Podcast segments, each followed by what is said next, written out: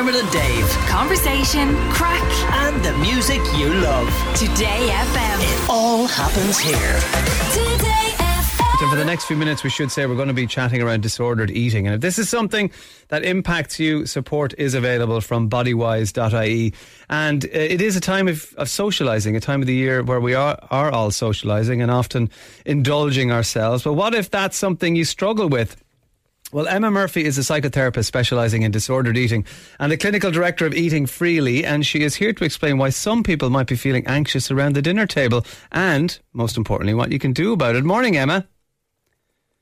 Hi, Dermot. How are you? I'm good, thanks. Um, I I got the you, you sent us a little sample of what the kinds of questions that are get, you're getting at the moment, and I'd love to read it out if you don't mind, Emma, just to kick us off because I think it kind of explains Yeah. uh, it really well in terms of giving us a little insight into what's happening in some people's heads. So uh, the message says, "Hey Emma, my, my biggest thing at the moment is that I don't want to go to any of the parties." I want to say no to them all because I feel so overwhelmed about all the plans, the food, etc. I would rather hide away from it all, but I also know that avoiding things isn't always good too. If it were up to me, I would avoid them all and stay at home, but I have to push myself and not let the inner critic win. I think it would be more nourishing emotionally to see my friends despite the stress and anxiety it causes, and it would be more punishing to isolate myself from the events because of fear and anxiety. So that is a great example in terms of the kind of struggle that people have at this time of the year, and maybe, you know, the rest of us just aren't aware of it.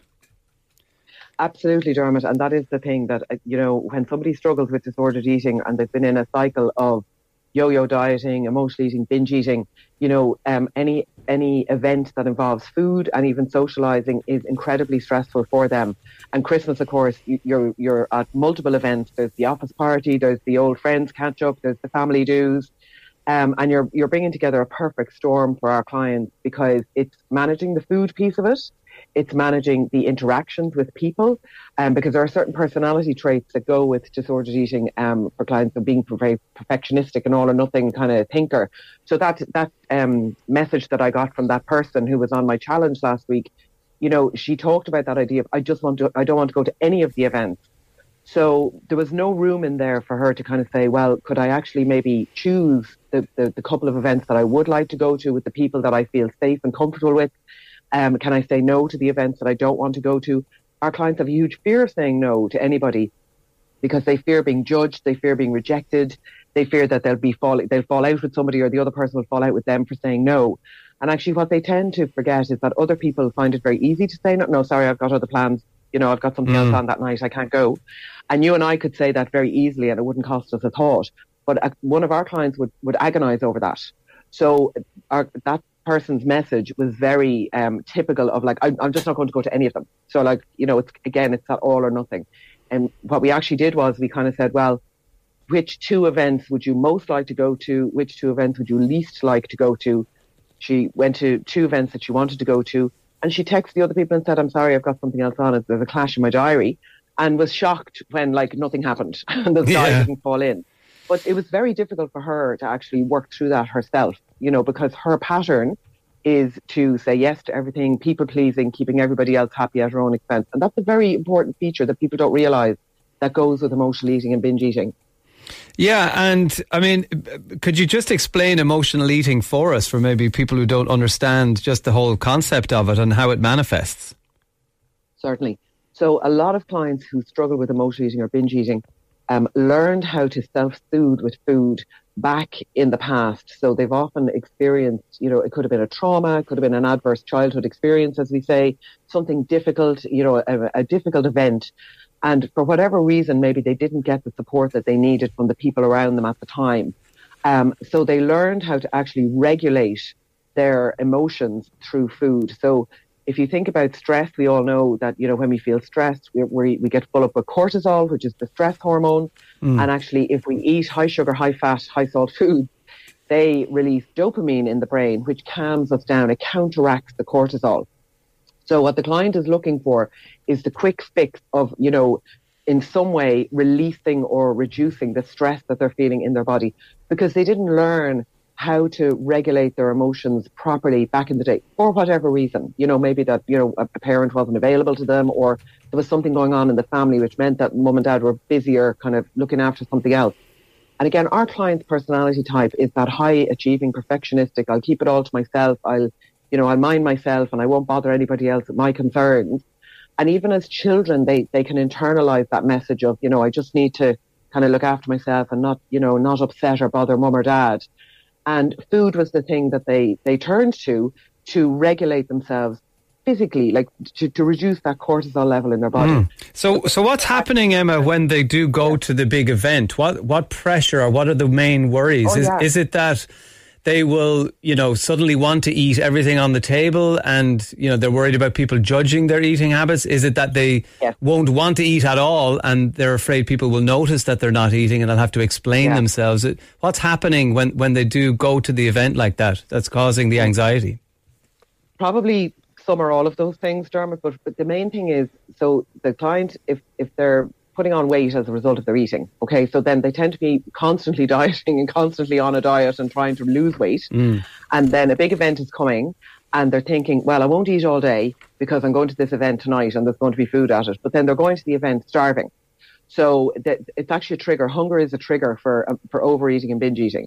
So you know, I would say to somebody, if you're going out for an event at night, eat normally during the day. Eat your breakfast, eat your lunch, have a snack at four o'clock. Make sure you're not going to that event starving, because then you're going to be able to make better choices around what you can choose to eat or not eat, depending on how hungry or full you are at the time. If you go in starving, you're setting yourself up for that failure, as the client would see it, where they're going to eat all around them, you know, for the whole night. That's mm. one thing that they can do. The second thing is the fear of judgment. You know, oh, Mary hasn't seen me all year, haven't seen her since last Christmas. I've put on weight. You know, she's going to think I'm fat. She's going, you know, I'm I'm I'm up a size or two sizes since, you know, whatever. So there's a lot of fear around judgment. There is a lot of fear around people looking at the meeting, watching the meeting, watching what they're eating. Um, you know, the the, the Auntie Joan, who's very past remarkable, kind of saying, "Oh, you're not going to have that dessert, are you? Just have a, a mince pie?" You know, and Yeah. that kind of all of that stuff. Um, and our clients, uh, they, they really struggle to be assertive and to, you know, they would really feel that in a way that I'd walk off and go muttering under my breath about Auntie Joan. I wouldn't care less what Auntie Joan had to say about my, what I eat. But, you know, our clients feel all of that stuff very keenly. So it's a very anxiety provoking um, situation to be walking into. And one thing I'd say about that is, first of all, to eat properly before you go so that you're not going in starving. If you can look at the menu, like online, most most restaurants now you can look at the menu online before you go. Look at the menu online. Choose what you might want to eat in advance, so you're not like a rabbit in the headlights when you're there. And the other thing is to make sure that you're comfortable in what you're wearing on the night. And I love talking to people about their underwear and saying to women in particular, please make sure that you're wearing comfortable underwear that fits you because that gives you a bit of confidence in how you feel in your body underneath your clothes. Hmm. And then wear an outfit that fits you and flatters you. Do not squash yourself into something that's a size or two too small because you just won't go up that extra size in a label because that number has power over you. You are far better off wearing something that you can move around in, dance in, sit down in, stand up in, you know, and that will help you feel more confident. You're actually going to reduce your own self confidence if you're going into a, um, an event and you're feeling uncomfortable in an outfit that's too small and doesn't fit properly and that has you, you know, wiggling around all night trying to make sure that you're not flashing or going to rip a seam, you know. Yeah, yeah. Um, where can people find more? Because you do have the seven days of eating freely at Christmas challenge. I know that uh, that obviously m- might be wrapping up now, but uh, where can people find out the more information and maybe moving into January that they want to get the year off to a better start? Yeah, absolutely. And if people are have been struggling with yo-yo dieting for a long time, actually the work the, the, the work that needs to be done is from the inside out. So yes, I have an online group coaching program starting on the 9th of January for 12 weeks. Um, a comprehensive specialist support for anybody who's struggling with emotional eating and binge eating disorder. And all the details are on our website, eatingfreely.com. So everybody is welcome. And we don't just work with women either, Dermot, by the way. We get a lot of men coming to us too. Up to 40% of people who struggle with binge eating disorder are actually male. Mm. And it's very, very difficult for them to find help. So we're, we're open to everybody. Um, and we'd be delighted to see you and, and come and get the, the real work, the inner work done, shall we say. Yeah, that's really important to hear. Uh, Emma, thanks so much. That's Emma Murphy. They're psychotherapist specialising in disordered eating and founder and clinical director of eatingfreely.com. And uh, you can also visit bodywhys.ie as well for more information. Dermot and Dave. Weekdays from 9 a.m.